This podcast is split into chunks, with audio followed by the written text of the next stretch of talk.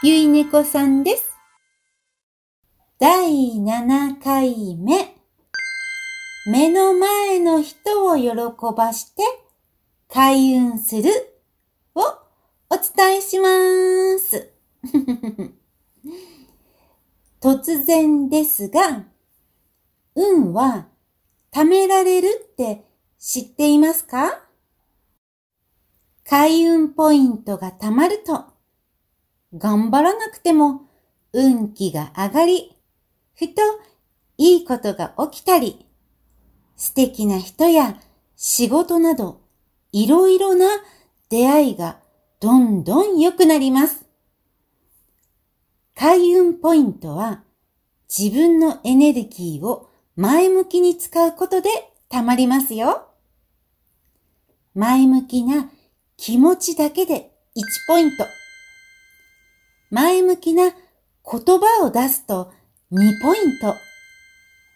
前向きな行動を自分にすると4ポイント。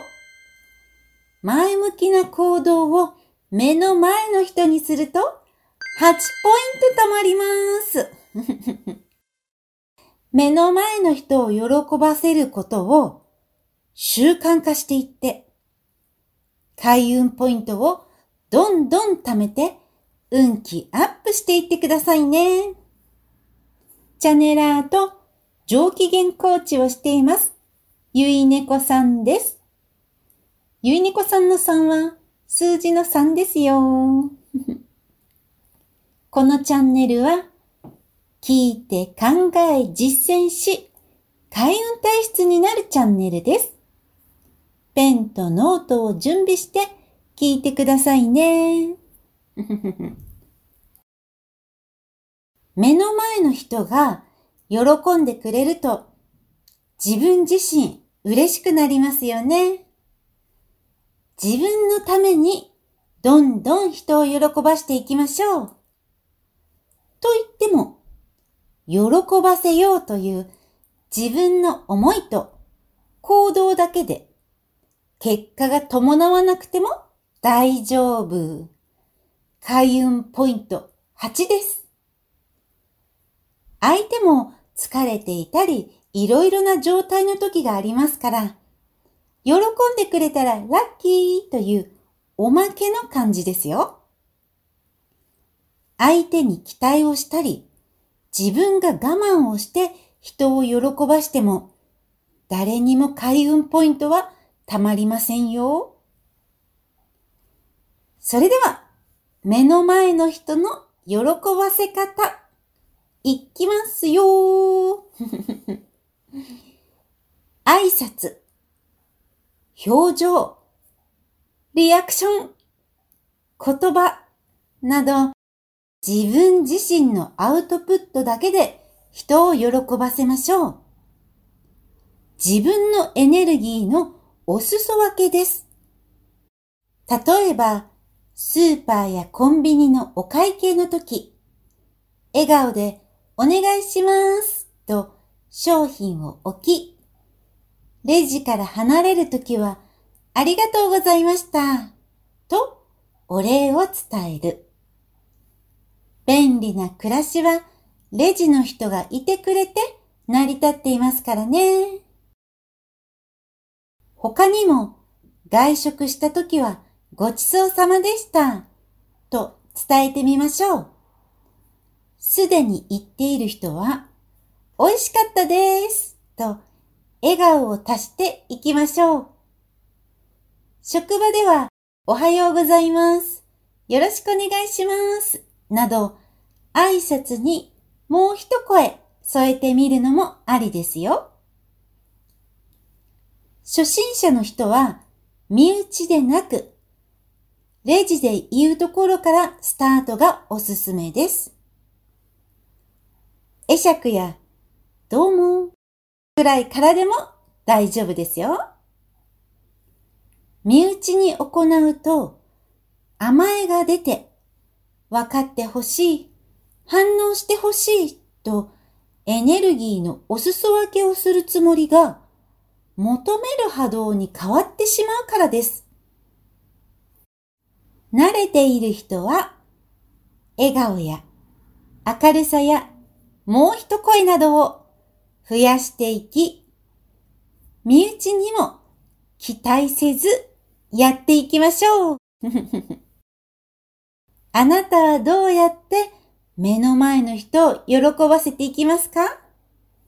ノートに書いてくださいね。どれもお金も時間もかからず、気持ち一つで誰でもできることです。でも、実践している人はごくわずか4%です。前回のアウトプットの法則です。日々の小さな選択が運気に大きく影響しているんですよ。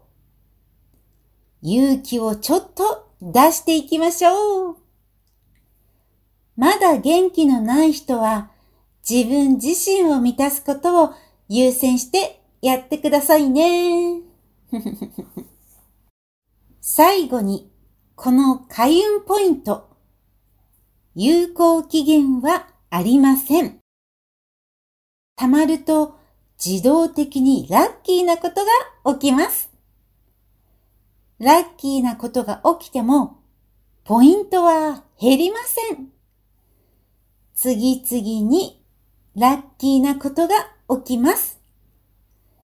ただし、自分の波動を下げると、ポイントが減ってしまいますので、ご注意を。次回は、波動、運気を下げる、9つのことをお伝えします。怒ってもいい。泣いてもいい。人を嫌ってもいい。嫌なことから逃げてもいい。少しずつでもいいから自分の本心を見つめて。一歩一歩でいいから楽しく大切に成長していきましょうね。そして忘れないように潜在意識に入れていきましょう。潜在意識とは無意識の領域です。入れ方は簡単。このお話を繰り返し聞くことです。繰り返し聞いて無意識にできるようにしていきましょう。最後までのご視聴ありがとうございました。いいねボタン、チャンネル登録、繰り返しの視聴も実践お願いします。以上、ゆいねこさんでした。ゆいねこさんの3はそう、数字の3です。